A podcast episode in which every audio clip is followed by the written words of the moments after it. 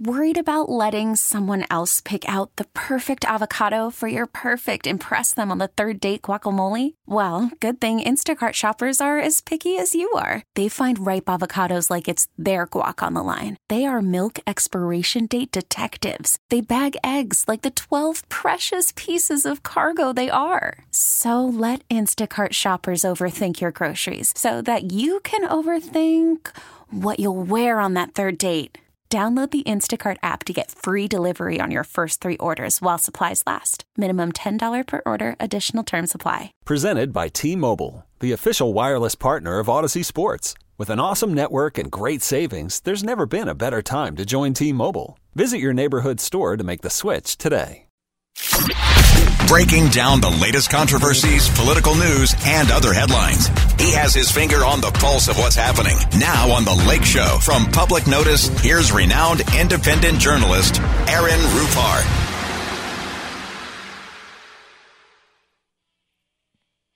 How do you like them apples? That intro sounded nice because we got a great guest. His name is Aaron Rupar from Public Notice, joining us now on the John Schuster Coldwell Banker Hotline. How you doing, Aaron? Hey, I'm doing good. That's an amazing open. Uh, You- thanks for putting that together. You like Probably it? One of your producers, huh? You Oh, like great. it?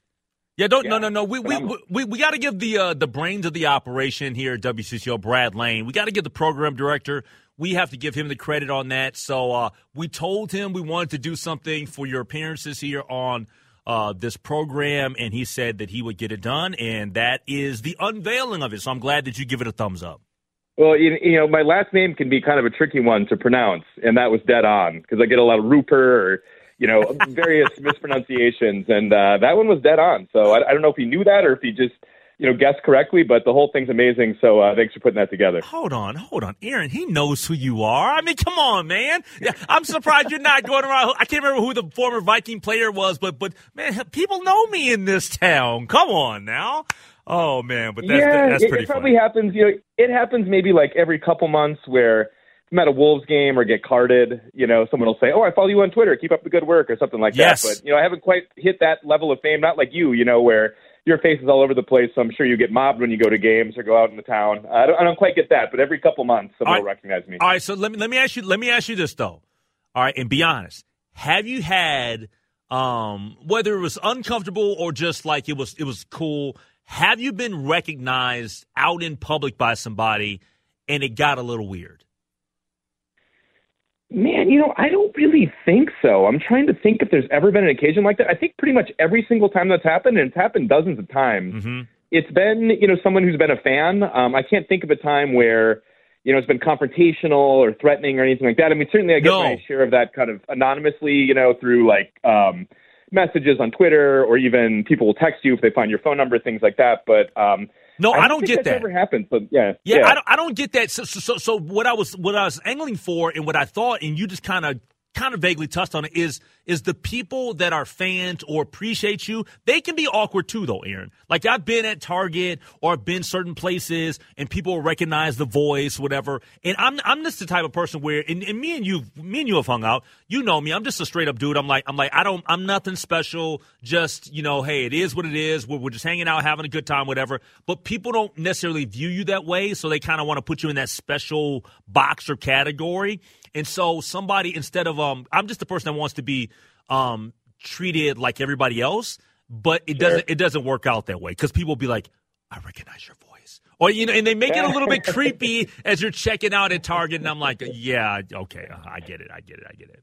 So, but it's all Yeah, I don't think I've ever had that. Yeah, I mean, it's it's always been pretty cool, and it's it's kind of flattering because it's usually people who either read the newsletter or follow me on Twitter or something like that. So, um, no, I, I can't think of an occasion where it's been kind of off-putting or vibes have been weird or someone's you know said something kind of off. You know, so uh, I guess give it time. You know, there's there's a lot of years left, hopefully. So uh, Yeah, I'll let you sure. know if that happens. For sure. I, I implore everybody out there listening to the show and to this segment uh, to sign up for Aaron's um, newsletter. Uh, go to uh, publicnotice.co and subscribe to the newsletter. And, and the reason why I'm really emphatic about that tonight is, um, Aaron, is because I just feel like we're at the end with Twitter. It just feels like any day now it could be over, and I want people to know where to find your great information because as much as I like to tweet, Um, I've not hopped on the TikTok craze. I never was a part of Snapchat. Yes, I'm on Instagram and, and other social media platforms and stuff like that. But when I saw Elon Musk and he had the sit down in the Q and A, and he told uh, who was it, Bob Iger or somebody from Disney that they could screw off or whatever, and I'm cleaning that up. when, when that happened, in the way that he was acting on that day, I was like, yeah, something's not right here. What, what did you make of that? Yeah. You know, he's been kind of acting like that for the better part of a year now. And of course, you know, people speculate, you know, if he has some sort of drug habit. And I think he's been open that he kind of dabbles with ketamine, you know, which has side effects that can result in being kind of unstable and erratic um, if you over, you know, if you overdo it. Um, I don't know anything about that, but um, you know, certainly even today, um, I don't know if you saw his tweets today where he was following up, you know, just attacking Bob Iger, and um, it's really ugly stuff. And you wonder if you're like a prospective advertiser, what you're thinking when you see him go after someone like that. You know, if, if you advertise on Twitter and then decide to stop and maybe say something publicly, like you certainly wouldn't want Elon going after you like that. So. I don't think Twitter is going to go away anytime soon, but I do think it's kind of nearing a tipping point where yeah. it's just such a toxic place to spend time that you know why would you voluntarily do that? So are you on threads by the way? I mean threads I, is pretty solid. There are i'm on threads. i'm on threads okay. and i'm on i'm on spoutible as well. So yeah i am on, on other platforms just for sure. Yeah. Yeah. So i you know i i don't really have like an exit plan right now but you know my friend judd legum who publishes the popular information newsletter he's been very open and even posting on Twitter that he's trying to wind down his presence there and he's just using it to post his newsletters and not really tweet as much as he used to. So, you know, I see more and more people kind of making that leap off the platform, yep. uh, deactivating their accounts. And uh, I'm not quite there yet because, you know, a lot of my audience is on Twitter. And for instance, like threads you cannot access in the EU. And so, you know, for people who follow my work in Europe, I want to have them, you know, still be uh, a way to read it and still be in touch with them. And so I don't plan to leave right now, but certainly, yeah, like you said, I mean, that interview last week, um, something's going very wrong with Elon. And, um, you know, it just makes Twitter kind of uh, a bummer to, to spend a lot of time on there. Yep. All right, we got five topics I want to uh, or questions I want to ask you tonight here in this segment, and, and the first is, what do you make or what do you think is the impact of the conflict in Israel? Um, Gaza on the Biden administration. I know that we are approaching an election year, and there are a lot of people that are looking at how the U.S. has dealt with the situation um, and how they have um, you know some of some of the choices that we've made, some of the decisions that have been made, uh, some of the public statements that have been, been made, and a lot of people are looking at uh, the Biden administration and uh, President Joe Biden in a very negative light with all of this. Yeah, I mean, it certainly hurt him. Uh, you know, I saw polling today from CNN that had his approval rating at 37%, which I think is the lowest that it's been since, you know, he began his presidency. So, so that's very discouraging. You know, I, I think that there wasn't really any way for him to handle it that would have satisfied everyone. I mean, of course, Israel has been a, a close ally since the founding of the nation, you know, back in 1948. And so the idea that Biden would have used a terror attack on Israel to kind of go full, let's, you know, let's defund them militarily, let's not provide them with aid, that was never going to happen. Um, you know, it seems like by all indications, including things that Biden has said publicly, that he behind the scenes has been pushing Netanyahu to use restraint and to minimize civilian casualties, which you know is very tricky when you're conducting military operations in an area as small as the Gaza Strip is. So, you know, I think he's been trying to kind of strike that balance, and um, I just don't know. You know, it, it's very difficult to know where that balance would be that could kind of please the most people, or um, you know, limit the political damage to himself. Um, the one thing I will say is that you know this is obviously a big deal right now, and it's hurting Biden's approval ratings it's really hurt his approval ratings among Democrats. But I think, you know, nine, ten months down the line, I'm not sure if this is going to be the most salient issue as we head into the general election next year. And so, you know, certainly it's hurt him in the short run. I wouldn't at this point draw the conclusion that it's going to be something that really hamstrung, you know, that, that really hurts him heading into the general. I think we just have to wait and see. And hopefully by the time we get to next summer, this uh, war is over because you know the longer it drags on, it's bad for absolutely everybody. It's bad for Israelis. It's obviously bad for Palestinians, and on the domestic frontier, it's, it's bad for Joe Biden too. Talking to Aaron Rupar, Public Notice newsletter here on the Lake Show on News Talk 830 WCCO. All right, go ahead. Give me your takeaways from the uh, the fourth GOP debate. Your top takeaways. Well, you know, we had a recap today in public notice that I did not write because uh, I had tickets to the Timberwolves game. I went to the Timberwolves game last night. I had watched the first three debates. Um, you know, I'd watched the first three of them very closely and, and did big threads covering them. And by the third one, you know, like there was a little bit of intrigue just in Vivek Ramaswamy being the guy that everybody hates, and you know, the question of like, is someone going to literally punch him on the stage?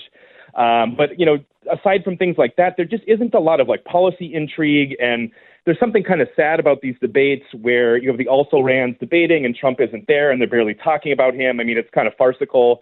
So, um, you know, our recap kind of centered on a lot of the bigotry that underpinned the debate, where there's a lot of transphobia, there's a lot of fear mongering about immigrants, um, you know, a lot of attacks on wokeness, whatever that means. And so, you know, it's kind of an ugly affair. And to me, I'll be glad when they are done. Now, I don't know if you saw today that CNN is actually doing two more Republican debates, one in January and one in February. And so, um, you know, when you look at Iowa and New Hampshire, which are the two earliest states in the primary, in those states, Trump is polling in the 40s. And so you could see a situation where, you know, if candidates start dropping out and support consolidates behind either DeSantis or Nikki Haley, it could get kind of interesting in those states, and maybe Trump could have a bit of a run for his money. But nationally, he's up over 60%. And so, you know, the primary really feels like a coronation instead of an actual race. And I think that kind of comes through in these primary in the in the debates that have had very low viewership. You know, the ratings last night were one third of what they were for the first one. And so I think everybody's kind of tuned this out, you know, including myself. Like I said, I was enjoying a, a pretty quality Wolves win at home and uh, trying not to think about it until I got home and had to edit the newsletter for today. What'd you think of Wemby? I was, you know, he he wasn't his finest hour last night. Um, he, you know, the, the very first play of the game, he had a nice putback tip over Rudy, and uh, that was kind of his whole highlight of the night. I mean, I think he finished with like 10 and 10. So, know, the one thing I will say is that he is an absolute specimen. I mean, there was one point where he was guarding Naz Reid, and you look at him standing next to Naz Reid, and he's like a foot taller, you know, and, and the wingspan is just crazy. And so, you know, he almost doesn't look human with the size that he is. And so, um, it, you know, the, San Antonio, I think, actually has a pretty solid roster. It's kind of shocking that they've lost 15 in a row. I mean, not solid in the sense that they're going to win a lot of games, but 15 yeah. losses in a row is kind of crazy. So, you know, I, I enjoyed that. And then when I got home, I had to, uh, you know, edit the post about the debate. So I caught up with it, but uh, I can't say I watched every moment of it. Yeah. All right. Um, the House voted to censor uh, uh, Representative Jamal uh, Bowman over the fire alarm incident. Uh, what what are you what are you hearing or seeing, or, or, what is your take on that? You know, so for people who haven't seen this, uh, Bowman back, I think this was this was in October when the voting was happening for House Speaker.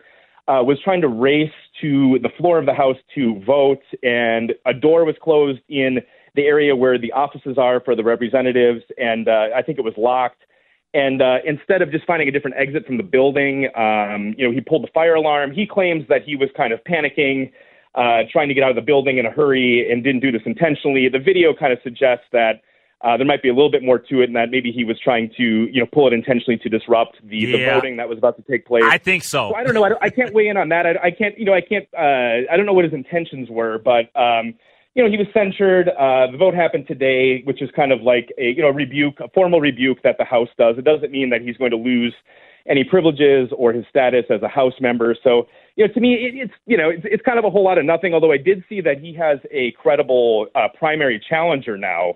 Um, which you know I don't think that this particular incident is the you know th- that's not the only reason for this, but he does face you know a challenge from someone who's more kind of in the centrist area of the party instead of being further left. So that'll be interesting to keep tabs on. But um, you know, the video kind of speaks for itself. Again, I don't know what his intentions were. Um, the vote was bipartisan. There were a few Democrats who abstained from voting or voted present, but uh, you know, I think the fact that some Democrats voted to censure him kind of tells you all you need to know there. All right, two final questions for Aaron Rupar from Public Notice newsletter here on the Lake Show on News Talk 830 WCCO. Uh, Fox News they continue to characterize the uh, the Biden scandal, as they call it, as the biggest ever. Now, we, we, we, know that this isn't true. I even saw a, tweet of yours where you kind of retweeted uh, maybe some of the video or something like that, whatever, and you kind of laughed out loud. We know it's sensationalizing, but and, and this is flat out, you know, untrue what they're saying. But how effective is this with the viewers of Fox News?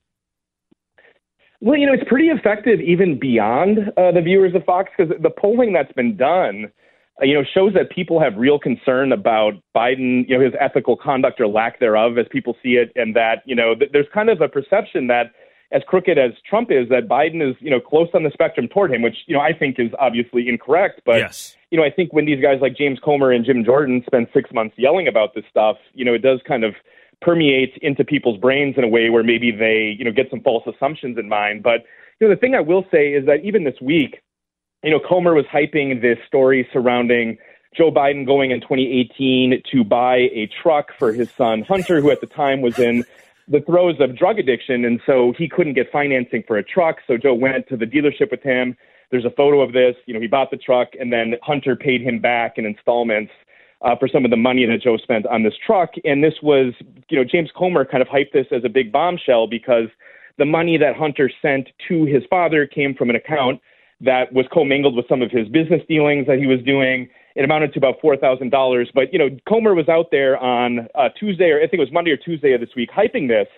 And the thing that I found to be kind of remarkable here is that you know, in a normal political environment, if you had the chair of the oversight committee hyping bombshell evidence, as he puts it, uh, you know, in in the context of an impeachment inquiry, like normally that would be front page news, you know, and people would be all about this, and like you'd have a lot of cable news coverage but it just gets ignored by most people, CNN, MSNBC, because we all kind of understand what Comer is up to. He's BSing, he's lying, he's been exposed many times for hyping these big revel- revelations that don't pan out to be what he says they are. So, you know, it's kind of a weird kabuki theater thing where, you know, they're timing this impeachment inquiry to really pick up speed in the spring, right when one of the Trump trials is occurring, the DC one. So you can see that they're trying to use this as kind of a political weapon against Biden to make him seem corrupt and then also to minimize Trump's misconduct and criminality, you know, by making it seem as though Biden has done the same thing, if not, you know, even worse, because, um, you know, they're trying to impeach and remove him here, although that, that would never get anywhere in the Senate with the Democrats controlling it. So, you know, it, it is effective in the sense that I do think it has hurt Biden politically, but there's no there there, um, at least not that we've seen. And I think the, the problem for Comer is that when you hype these things over and over and they fizzle, you know, it's kind of like the boy who cried wolf, where after a while people just kind of tune it out. And I think we're already kind of seeing that. Yep. Final thing uh, is Governor Tim Walz uh, here in Minnesota, who is the chair of the Democratic Governors Association, is he about to emerge as a star nationally? You know, I assume you're asking this because he was on CNN today doing an yep. interview, and I posted some clips, and um, I was surprised how much pickup that got. Like he, you know, he really um, had a strong message on CNN where he had a quote to the effect of, "While all the states surrounding me are trying to figure out how to ban Charlotte's Web from libraries, we're getting rid of school hunger by having free breakfast and lunch." And uh, you know, a lot of comments like that where he's drawing a contrast between re- Republican states and uh, what you know what we're up to here in Minnesota under his leadership. And so, you know, he certainly has a very powerful position, um, you know, as the chair of the Democratic Governors Association. And so, I'm sure we'll be seeing and hearing lots of him, uh, you know, over this next year. And I did see even in just my own little Twitter universe, people hyping him as a possible 2028 uh, candidate, which I thought was, you know, maybe a bit much, but um, he's a very well-spoken guy and he's very effective. I've noticed this over time with him too, when he goes on TV or gives speeches in drawing a contrast, kind of speaking on behalf of democratic values and the successes he's had here, you know, Democratic control of the legislature and realizing a lot of progressive priorities and contrasting that with the culture warring in red states, the pushes to ban books and things like that. So, you know, he certainly got a lot of waves today just out of a very short CNN interview. And if that's a sign of things to come, then I think we'll be seeing lots of him over the next year. Hey, uh, always a pleasure, Aaron. I'm glad that you like the new Open, and uh, I will be talking to you soon, my man. Thank you so much. Happy yeah, anytime. Hol- Thanks for having me on. Happy yep, holidays. You too. All right, take care. That's Aaron Rupar. Check him out. Sign up for the newsletter, public notice uh, newsletter uh, right here on the uh, the Good Neighbor News Talk 830 WCCO. Uh, to sign up for the newsletter, we'll make sure that we put in the link or something like that, or we'll retweet his link that shows his uh, how you get to his newsletter. But it's publicnotice.co, um, and I think it's backslash subscribe. All right, we will take a break. We'll come back. A couple other things I want to get to before we talk uh, um, to Matthew Coller from Purple Insider next. Call from mom. Answer it.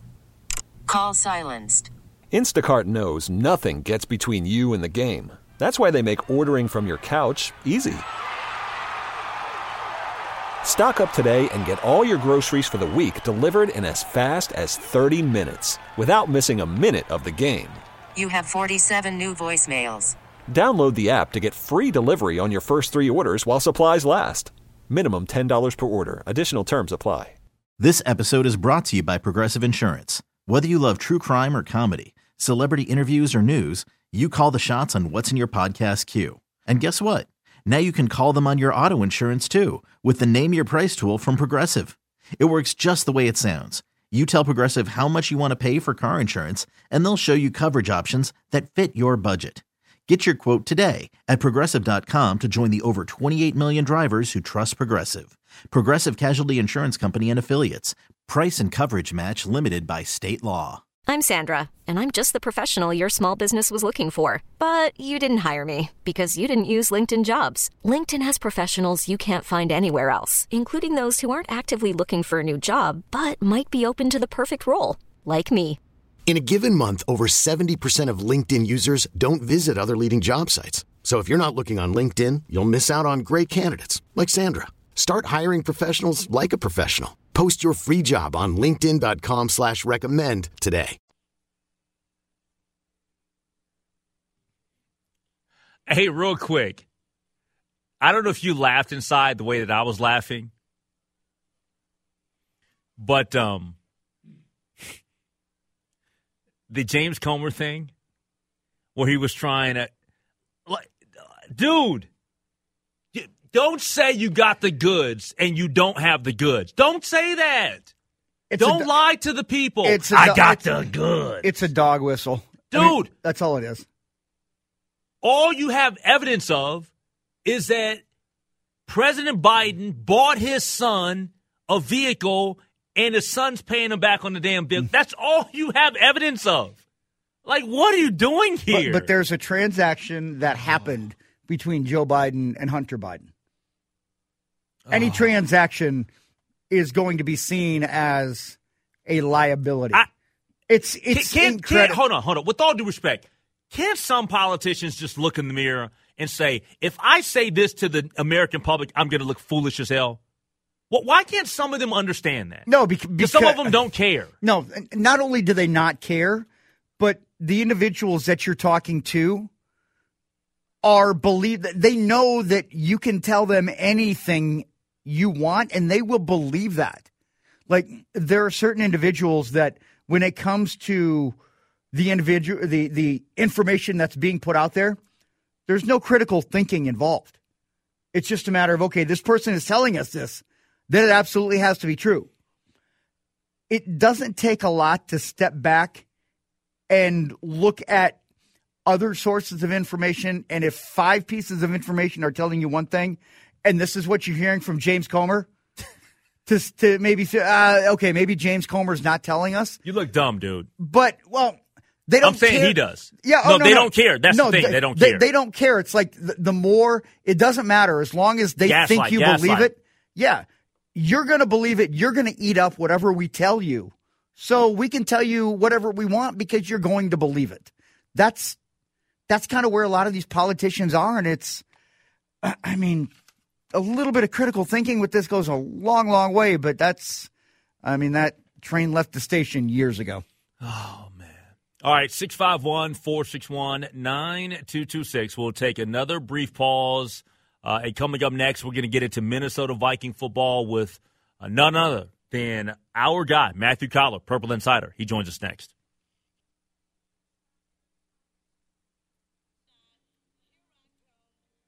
Always fun to talk to Matthew Coller from Purple Insider here on the Lake Show News Talk 830 WCCO, courtesy of the John Schuster Coldwell Banker Hotline. L- let me start tonight, Matthew, with a non. Can I ask you a non-football question? Uh, I am always along for the ride with you, Henry. So wherever you take this bus, I will go. Well, I uh, I know that you're not just more than I know you're more than just a, a football guy. I know you're just a massive sports fan. Um, I wanted to ask you about the NBA in-season tournament. Thumbs up or thumbs down on it? Because in my opinion, it's been an utter success. Yeah, I think it's been a lot of fun. Uh, I mean, some of the courts might be regrettable the way that they've painted them, but you know, I think that I, I like when things are tried, right? I mean, if we're just going to roll out November and early December basketball and have nobody care until Christmas, and I'm sure Adam Silver's heard that so many times. Don't you know? Wake me up with the NBA until Christmas. To put something on the line for these guys, extra cash is good for them to play that way. Uh, I like the point differential element of it, where teams got to keep playing all the way through the end, as opposed to just you know giving up in the third quarter or something, and you know making it a little bit unique, a little bit interesting. I, I, I like it. I like the try. I'm sure there's some things that they could you know tweak or whatever else that could be better in the future, but I think it's definitely added a lot more juice, uh, even though people were rolling their eyes. Um, and it's worked for this year. And uh, I was thinking about it. Uh, tickets are very expensive, but I'm going to Vegas, and I was considering trying to go to the final there. Well, let me. Well, are you going? Are you going to the actual? You going to the Raiders game, right? Yeah, yeah. Oh, oh. But I'm going to be there. I'm headed out tomorrow. Yeah, so I'll be there Saturday night. Yeah, to, to go to the to the uh, to the the night prior, they're gonna have the championship game of the in season tournament. Yeah, I looked into um, going to Vegas for both the the the Raiders, the Vikings Raiders game, and the in season. And man, I'll tell you, when I looked, what was it like six or seven weeks ago? The flights were like twelve hundred bucks, and I was like, no, thank you. so I so I said I'll just get my information from uh from one Matthew Coller. I'll be good to go. Yeah, that's you got to have Chad Hartman money if you're going to be going do something like that. Exactly, man. And I don't have anywhere near Chad Hartman money. All right, l- l- let's let's talk about uh, the Vikings as we look forward to this weekend in Vegas against the Las Vegas Raiders. Uh, the quarterback was named. It will remain for the short for the uh, for the time being. Joshua Dobbs. Your thoughts on that particular decision? Yeah, I mean, I thought it was the right way to go. I, I feel like of all the you know, podcasts and things that I've done and the tweets that I've gotten, I, I've really struggled to find anybody who was against this except for the Jaren Hall people. And look, I mean, that's great, but Jaren Hall wasn't even in consideration for this. I mean, it was entirely uh, Josh Dobbs or Nick Mullens. Uh, they look at Jaren Hall as a guy that is very much for the future, probably a future backup, but, you know, very, very inexperienced. Not somebody that you would like to throw onto the field and say, hey, all the pressure of all these veteran players who have, you know, fought this hard uh, to get here, it's all on you to try to get us to the playoffs. I mean, I think uh, Josh Dobbs is much more equipped for that. And also, you know, Kevin O'Connell, I think, did a really good job of laying out how he went back through the film. And a couple of things that he found were one, he could have game planned better, which we all knew. And we all said, hey, man, what was that game plan? Well, it's interesting to hear the coach say, I kind of agree with you. Like I, I agree that right. I mean, usually they don't say it. Usually they say you fools out there. You the fans are dumb and the media's dumb and everything else. But Kevin O'Connell was like, yeah, actually, I need to do a better job of working to Josh Dobbs' uh, strengths. And also, he you know pointed out that when he looks back at that Chicago game, there were a lot of people who let down Josh Dobbs. I mean, Jordan Addison had his worst game as a pro. The offensive line probably had their worst game of the season uh, in that game, and you know they, they still had a chance to win it. Now that doesn't mean that Dobbs was actually good, and you don't know anything.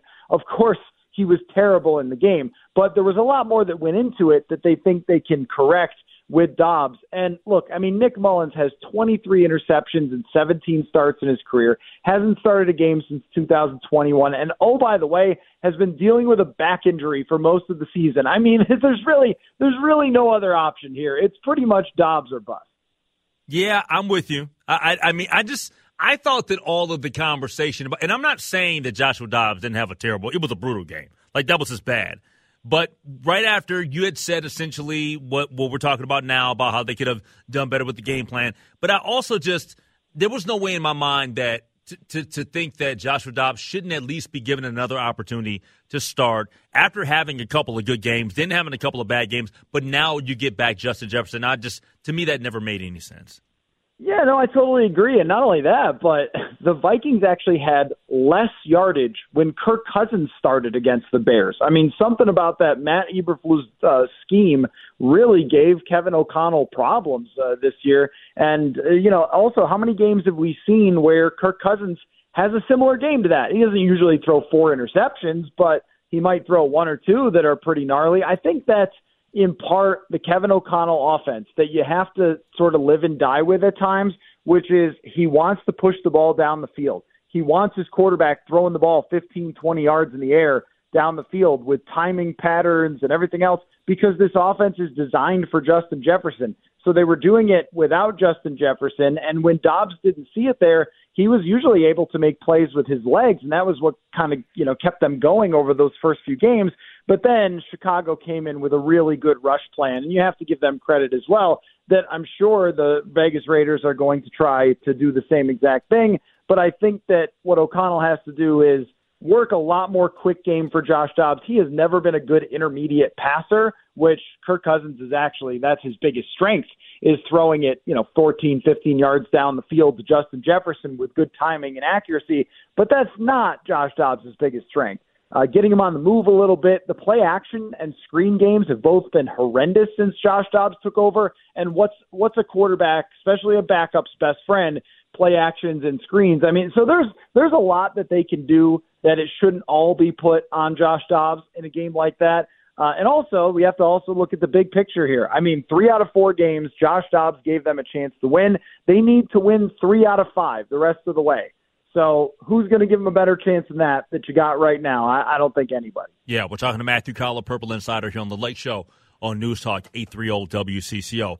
All right, so um, have we heard from? Have you guys talked to Justin Jefferson lately? Like, where is uh, how is he feeling about himself, his body, his his injury, and all that as uh, as he returns? Oh, yes, we did talk with uh, Justin Jefferson today, and you know his social media popped back up uh, so he could tweet about Little Caesars Pizza. Um, so just to, in case you were worried, since he deleted his social media, it's back so he could put ads on it. Um, that was just a funny storyline during the absence that yeah. uh, he had to delete the social media because too many people's fantasy teams were being hurt by his absence. But no, I mean Jefferson said his biggest goal. I mean, even though he can't reach 2,000 yards, which he hoped to do, is he's trying to get to a thousand yards. He's trying to get to the playoffs. He's trying to get to the Super Bowl. Like, I mean, he's going to be all in over these last five games, and I think they will not regret sitting him out. And, uh, and even though maybe it cost him the Bears game, I don't know. But if he had come back and run five routes in the Bears game and then had to go sit on the sideline because he was injured, again, that would be pretty bad, and they would have no chance to chase the playoffs. But you know, the the thing about integrating Justin Jefferson is if you name a thing a receiver does, he does it really well or amazing, and those are the only two options. There there is nothing that Justin Jefferson can't do. So when we talk about like well, how will he fit into the game plan? Mm-hmm. However, they need him to fit into the game plan. I mean, if they need to throw uh, short little out patterns to get him the ball quickly, or quick slants, or whatever, or they need to throw bombs, or they whatever they need to do, uh, he's going to be good at it. The other thing is too that you know this will be interesting because Josh Dobbs now has to prepare for some very different looks because opponents are not going to play them the same way, but those looks could really be beneficial. He's uh, got on the same page very much with TJ Hockenson, and you don't cover Hockenson or Addison the same way when Justin Jefferson is out there. So if there's one argument for the Vikings shaking off that bad performance against the Bears and getting rolling here against the Raiders, it's that the best receiver on earth is back. Uh, that that's a pretty good argument, I think. Yeah. All right. So so now that we are just days away, and you're going to be landing your butt on a strip tomorrow. Um, what concerns you about the Raiders? Because the, the Raiders um, have improved since Josh McDaniels was fired, and Antonio Pierce has uh, has taken the the uh, he's moved into the interim position. Uh, what what about the Raiders? Do you like and dislike? Uh, the only thing that is concerning about the Raiders is that they do have some guys who can cause you some problems on defense, and that starts with Maxx Crosby, who is not at 100%, but even not 100% as one of the best players the entire NFL is still pretty darn good. And now Brian O'Neill got the bye week, so that's good for him. But I thought he might have been wearing down a little bit going into the bye week. Uh, remember, he didn't have a full training camp, and you know he had dealt with that injury and the surgery and everything else in the off season, and then had to play you know 12 straight weeks on that. So I thought that that was part of what went into Montez Sweat uh, ha- kind of having a field day against the Vikings, but then you know comes right back and it's this really difficult matchup. And the other thing is just the mentality of the Raiders. Uh, so they fired Josh McDaniels, and what happens when a coach gets fired is the team always wants to spend the rest of the season proving that it was the coach's fault and not theirs. And I think Antonio Pierce is the exact type of scrappy interim coach who's fighting for a career at the top kind of guy that you do worry a little bit about, right? I mean, remember when they played the Atlanta Falcons and the Falcons had just fired Dan Quinn? It might have been Raheem Morris. I forget who was even their their uh, interim coach, but they came to Minnesota like ready to go. And I wonder about that same thing because all the players leaked everything they could about Josh McDaniels after that guy was fired. And so I think that they are playing hard. Um, but gosh, their offense is just miserable and awful though. I mean, I like they have Davante Adams, they have Josh Jacobs, and they have some notable offensive linemen, but they have a fourth, you know, round draft pick starting quarterback who really can't push the ball down the field, doesn't scare you at all with his arm. I mean, this is this is like a Brian Flores field day, right? I mean, just send blitzes, confuse the guy, frustrate the guy. It just I, I, it's, it's really only Josh Dobbs turning the ball over that could cause problems here. Oh, and their kicker, Daniel Carlson, really good kicker. Mm, okay, all right, so, but you got the Vikings winning. Oh yeah, yeah, I do. Uh, it would be. Wait, you said that with confidence. I mean, if they don't, then it's just over, and I don't know what we're going to talk about the rest of the time. Jayden Daniels. Let's talk about Jayden Daniels. We'll talk about football. That's what we'll do. Yeah. Well, we will, yeah, I'm always down for that. hey, good stuff as always, Matthew. Man, I appreciate it, my man. All right, thanks, Henry. All right, take care. That's Matthew Coller, Purple Insider, uh, joining us here on the Lake Show. All right, we will take a break. We'll come back. We got headlines. That's what's next up on the show. All right, it's time for headlines here on the Lake Show. Chris Tubbs, let's dive in. I'm ready. I know you're ready to rock and roll. Let's get to it here, Lake. Multiple people are without a home following an early morning two alarm fire in Minneapolis near North neighborhood on Thursday morning. Now, a Minneapolis fire responded around 3:21 a.m. Thursday to reports of a fire at the three-story apartment complex located at 1611 Plymouth Avenue North. Fire crews evacuated everyone safely out of the building. Initially, finding fire on the apartment's first two levels, fire quickly spread to the third level as firefighters worked to extinguish the flames. No one was injured, thankfully, and an MTC bus was called into the scene to temporarily shelter residents from the cold. Fire crews used CPR to revive a cat that was found inside the apartment complex. The cat, which is expected to be okay, was returned to its owner. Cause of the fire is currently under investigation. The only thing that I heard in this was cat, and I immediately thought of Karl-Anthony Towns, the big cat. And I'm glad that the cat's okay. In all seriousness, yeah, you never want to see a house fire. You never want to see people uprooted from their homes, especially during the holiday season. There are, you know, look, there's never a good time to have to deal with something of this nature. It's easier to deal with though when the temperatures are better than when it's cold. And I'm not I know it's not freezing out. I know it's not in the heart of winter, but still, you get my point. Yeah, I, I mean, cold is cold, and the holidays are the holidays, uh, no matter what. Uh, kind of a a similar story to something you were talking about last night. Like British police have arrested a deputy U.S. marshal for allegedly sexually abusing a female passenger aboard his flight. According to a report from NBC News citing sources familiar with the matter, Federal Marshal was one of two deputies traveling on a Delta flight from New York City's JFK International to London to help extradite a criminal defendant. Deputies were making the trip to bring a suspect wanted in Brooklyn on federal fraud related charges back to the United States. While heading across the pond, a woman complained to the flight crew that she had been inappropriately touched by the marshal. Two law enforcement uh, officials said that the two federal marshals had been drinking during the flight. Second marshal was sent back to New York on Wednesday night without being charged. Metropolitan Police in London shares a statement on the incident, sharing that officers at Heathrow Airport were informed that the 39 year old marshal had, quote, sexually assaulted other passengers and crew what? while on the flight and was arrested on suspicion of sexual assault. He remains in U.S. custody. A spokesman for the U.S. Marshal Service noted that it was aware of the deputy uh, and that the deputy exhibited inappropriate behavior while intoxicated on an inbound flight. The agency is cooperating with law enforcement in the UK and other agencies. Unbelievable.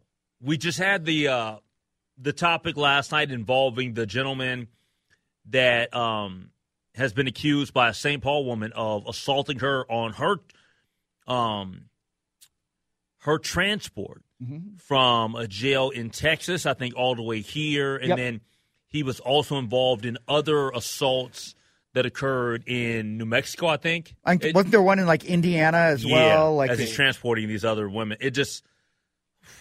Come on, a U.S. Marshal. Come on, what are you doing, that's, man? That's disgusting. Yeah. Hey, and uh, I think this will be the last story we'll get to, Lake. McDonald's has a burger strategy to spark growth in the next few years, and it can be boiled down to one word more. In the United States and a number of markets around the world, having a larger burger is an opportunity. CEO Chris Kim, uh, Kempczinski said in an interview, We're working on that. That's something that you should expect in the future. Now, it's ju- not just more burger in your burger, it's more everything because the chain plans to open thousands more restaurants.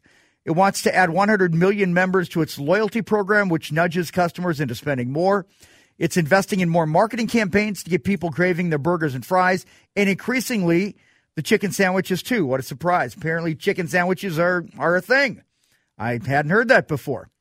Now, McDonald's has already been working out a plan to improve how its burger tastes, but it's learned that in addition to softer buns and gooier cheese, people also want a more sizable burger.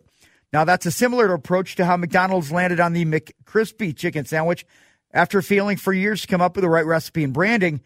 Now, noted chicken amounts for $25. Uh, they noted chicken amounts for $25 billion in annual sales across the system. Now, McDonald's plan for bigger burgers comes at a time when many consumers are looking for ways to spend uh, just a, a little bit less. And as a pricey McDonald's burgers become something of a symbol of inflation, in addition to larger burgers, McDonald's wants to be everywhere. They plan to have 50,000 locations globally by 2027. They said in a release as of September 30th, there were roughly 41,000 McDonald's establishments in all. It seems like it's more than that. Man. I was gonna say, it seems like McDonald's there's seems like it's everywhere. Yeah, I, I mean, McDonald's, 41,000 does seem That seems awfully, light. awfully low. That Yeah. seems light. It, it, yeah, it, it does. I mean, maybe that's just in the Midwest, but I call uh, I call baloney on that forty-one thousand McDonald's. All right, coming up next, because sports betting and gambling have long term effects beyond just getting addicted to gambling. We get to that next year on The Lake Show. This episode is brought to you by Progressive Insurance. Whether you love true crime or comedy, celebrity interviews or news, you call the shots on what's in your podcast queue. And guess what? Now you can call them on your auto insurance too with the Name Your Price tool from Progressive. It works just the way it sounds. You tell Progressive how much you want to pay for car insurance, and they'll show you coverage options that fit your budget. Get your quote today at progressive.com to join the over 28 million drivers who trust Progressive. Progressive Casualty Insurance Company and Affiliates. Price and coverage match limited by state law. Okay, picture this. It's Friday afternoon when a thought hits you.